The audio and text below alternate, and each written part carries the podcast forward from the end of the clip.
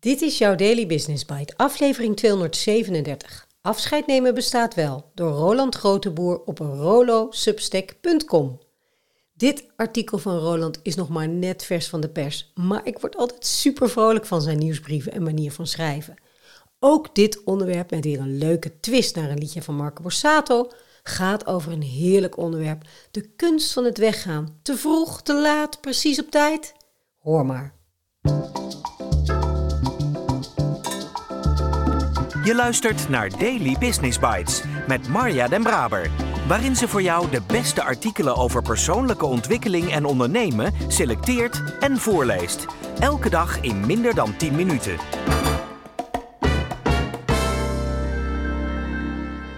Er zijn maar weinig mensen die de kunst van het weggaan verstaan. Collega's stoppen vaak te vroeg of te laat. Sommigen blijven te lang hangen omdat ze waarde hechten aan de zekerheid en de stabiliteit van een vast contract met een dik salaris. Ze roesten vast en worden cynisch. Nee, dat hebben we al geprobeerd. Die mensen. Anderen zijn al weg voordat ze echt iets kunnen bijdragen. Werk moet leuk zijn, jaag je dromen na en het moet wel echt bij je passen, heeft iemand ze ooit verteld. Wanneer het lastig wordt, zijn deze vogels gevlogen. Toch niet helemaal mijn ding. Om te zorgen dat je niet te vroeg of te laat vertrekt, heb ik een checklist voor je gemaakt. Vier thema's met bijbehorende signalen waar je op kunt letten. 1. Leren en groeien. Leer je nieuwe dingen op je werk. Moet je wel eens op je tenen lopen? Word je nog uitgedaagd? Als de groei en rek eruit is, kun je de vraag stellen of het tijd is om verder te kijken. 2. Motivatie en inspiratie.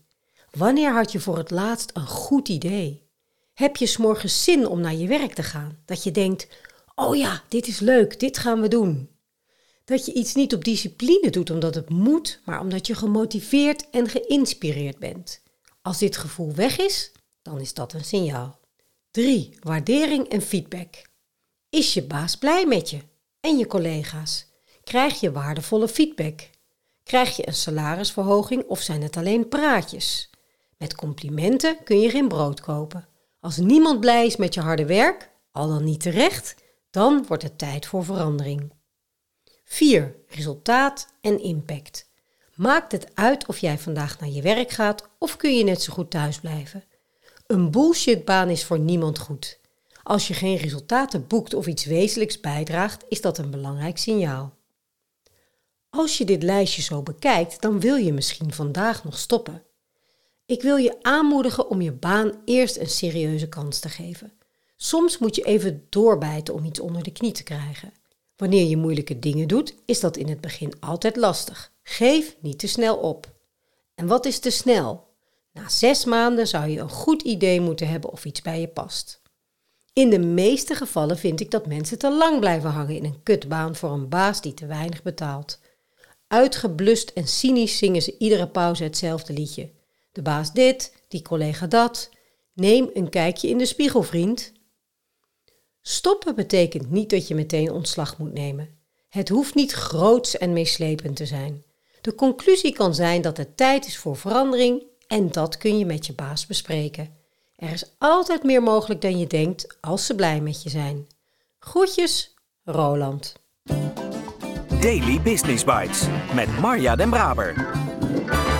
Je luisterde naar Afscheid nemen bestaat wel door Roland Groteboer. Nou, dat dus.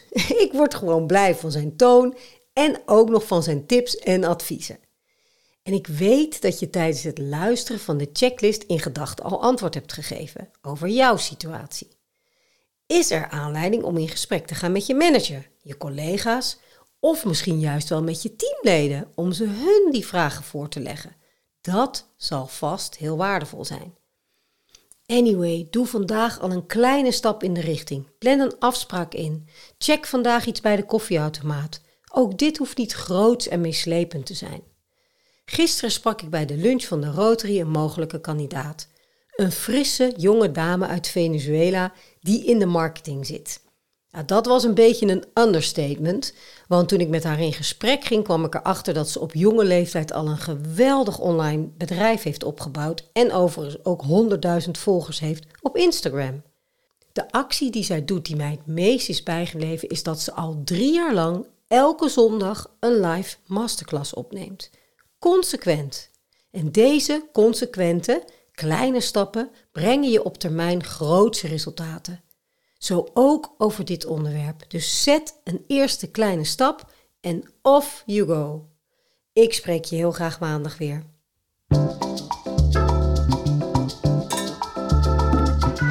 Dit was Daily Business Bites. Wil je vaker voorgelezen worden? Abonneer je dan op de podcast in je favoriete podcast-app. Meer weten? Klik op de links in de show notes.